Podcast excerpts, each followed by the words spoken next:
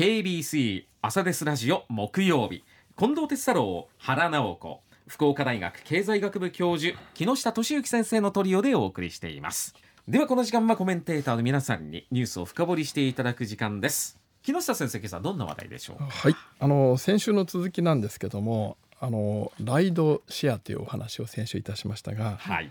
えーまあ、もうちょっと話したいことがあるんでですね、うん。その続きであります。はい。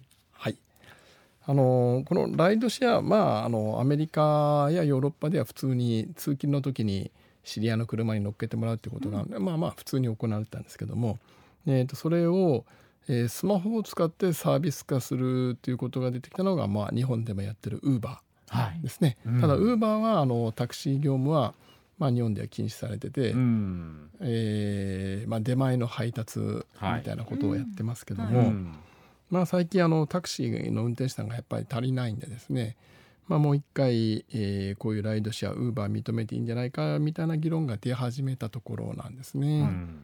タクシーの二種免許を取るのがどれだけ大変かっていうとですね、はい。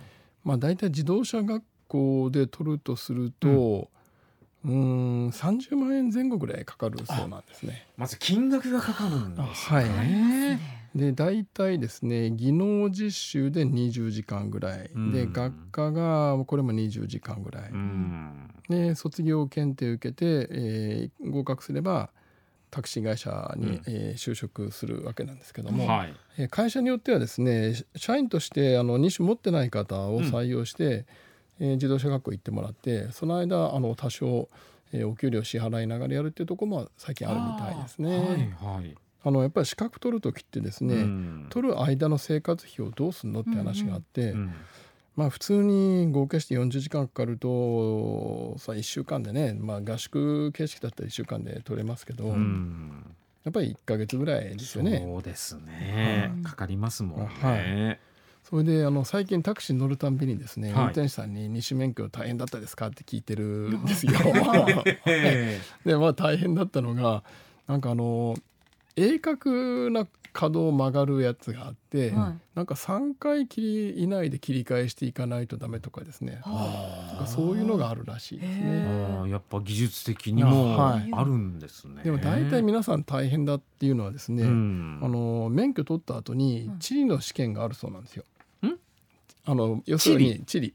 道路の名前とか交差点の名前。とあー。それをですねなんか4択の中で1個選ぶというやつを、うんえーが試験があって、うんそれがけないとあの免許取った後でも車に乗れないんだとおっしゃってましたね。えー。多分福岡地区なら福岡の地理ってことなんえですか、え福岡のタクシー協会の試験かなんかかな。でそれがないと乗務員証ってもらえないんですよって言われてですね。おお地理の試験やってんだと思って、うん。勉強されてるんだ。ただねどの運転手さんも最近、えー、大体スマホのアプリで見られてるのでうん地図をですね、GPS あるからですね、あはい。けるような気もしますけど、まはい。あ、最低限の知識はいるっていうそういうことなんですかね。いるでしょうね。うん。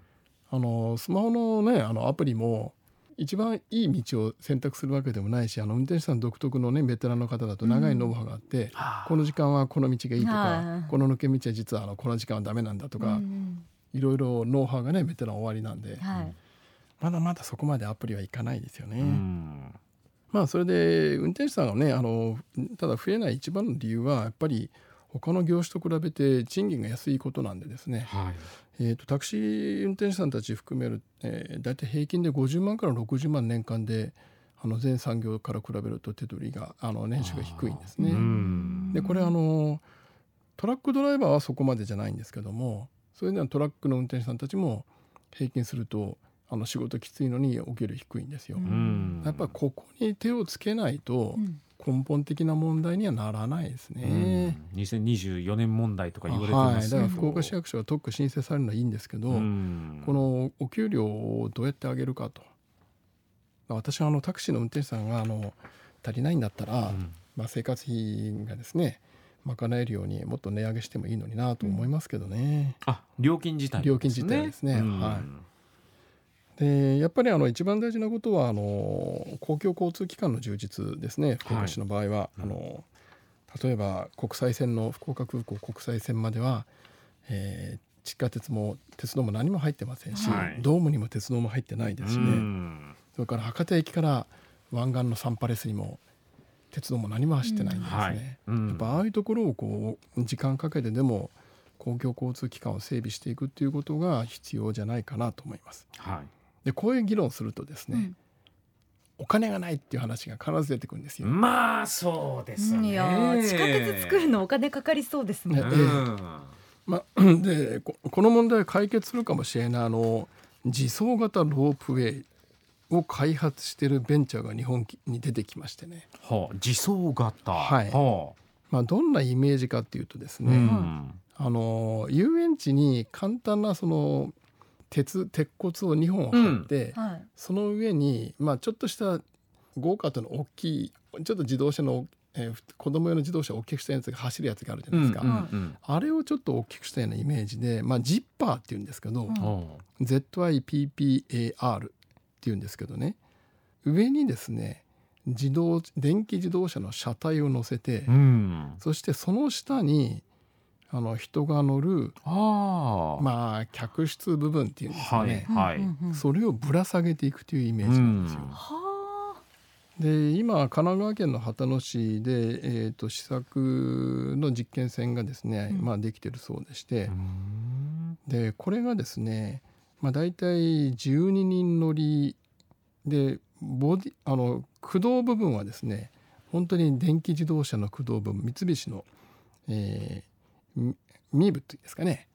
それがあの乗っかってるんですよ。うあうん。んじゃあ音も静かって静かですねいうことなんですね。それで建設費がめちゃくちゃ安くてですね。ほあの地下鉄だと今1キロあたりでだいたい200億とかまあ300億ぐらいかかるのかな。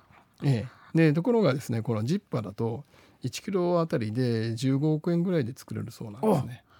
あもう桁が違いますもんねでこれはいいなと思ってですね、うん。まあ、果たしてこれどっか一番最初にやるところが自治体で出てくるかどうか分かりませんけどうも、ん。あのー建設費が安いんですよね。で都市型でいいなと思うのは、うん。えー、と一時期あの博多駅からケーブルカーってああったじゃないですか。はいはい。ケーブルカーってですねありましたえー交差点をグッグって曲がるのがすごく向いてないんですね。うん。ケーブルの下だからは線を張るのがこう一直線じゃないですか。でこの、えー、とジッパーっていう自走型ロープウェイは、うん。自分のところ自分にエンジンがついてるんで駆動部分がついてるんでですね、まあ、モーターですけども、うん。あの半径20メートルの曲線で曲がれるんですよ。ということで大体の道路の上が行けるんです。ほうほうほうほうだからぐるぐるぐるっとこう曲がりくねった路線も建設ができるというね。なるほどね。これもしかしたら日本初で国際的にこれヒットするんじゃないかなと思ってですうん。ねジッパーっていうんですかね。ZIPPAR うん。わで今はまだ試作段階試作段階ですけどもう少ししたらもっと長い距離の長い実験船を作るんじゃないですかね。それからあのシェアといえばですねあの福岡発で今、まあ、東京名古屋そして熊本にも展開するチャリチャリですね。あーチャリチャリですね、あれあの福岡発なんですね。うんんお世話になってます原さん使いますよね。はい結構使いますね私あれどつみんな使うのかどうかなと思ったら結構みんな使うんですね。はいやっぱ自分の自転車だったらなんか盗まれるかなとか止める場所あるかなとか思うんですけどますよね。はい。あれい1分間で 6, 6円なんですよ。うんうん。だからまあ30分乗っと180円。はい。原さんはよく使うんでしょ？はい。電動アシスト付きって結構あるもんなんですか？チャリチャリって。あー時々見かけるますね。ぐらいですね。どんな時使いますか？え？えっとちょっと疲れたなっていう時とか買い物に行く時とか？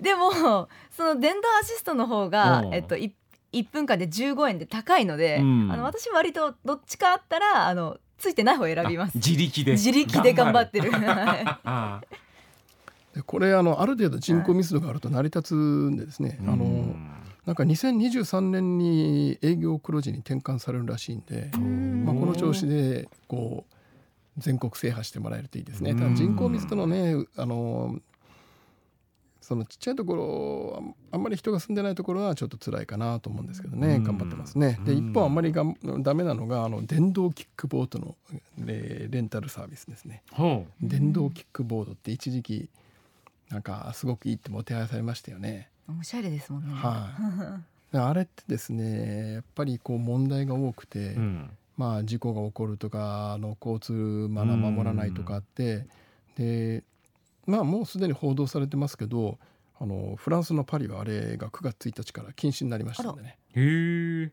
もう禁止ですよって。いう。はい、私もあのあれはちょっとどうかなと思ってて、めちゃめちゃ通ってますよパリ。ああ、はい。そうだったんですか。うんうんでもあ禁止されたんだ。はい、やっぱりあの住民投票の結果ですね、うん。投票率低かったんですけど投票した人は9割反対。マナーがい悪いとか危ないとかうですね、ん。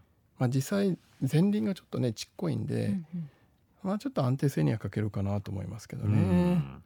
まあそんなことでいろんな新しいですねシェアサービス出てきていて、うん。まあどれが残るかはわからないんですけどね。うーんいやでもこのジッパーちょっと気になりますね。はい乗ってみたいですこれはね福岡市役所がね日本で最初に取り入れてくれたらいいですねいいとねと思うんですけどね。うんはいはい。ありがとうございます。ありがとうございますありがとうございました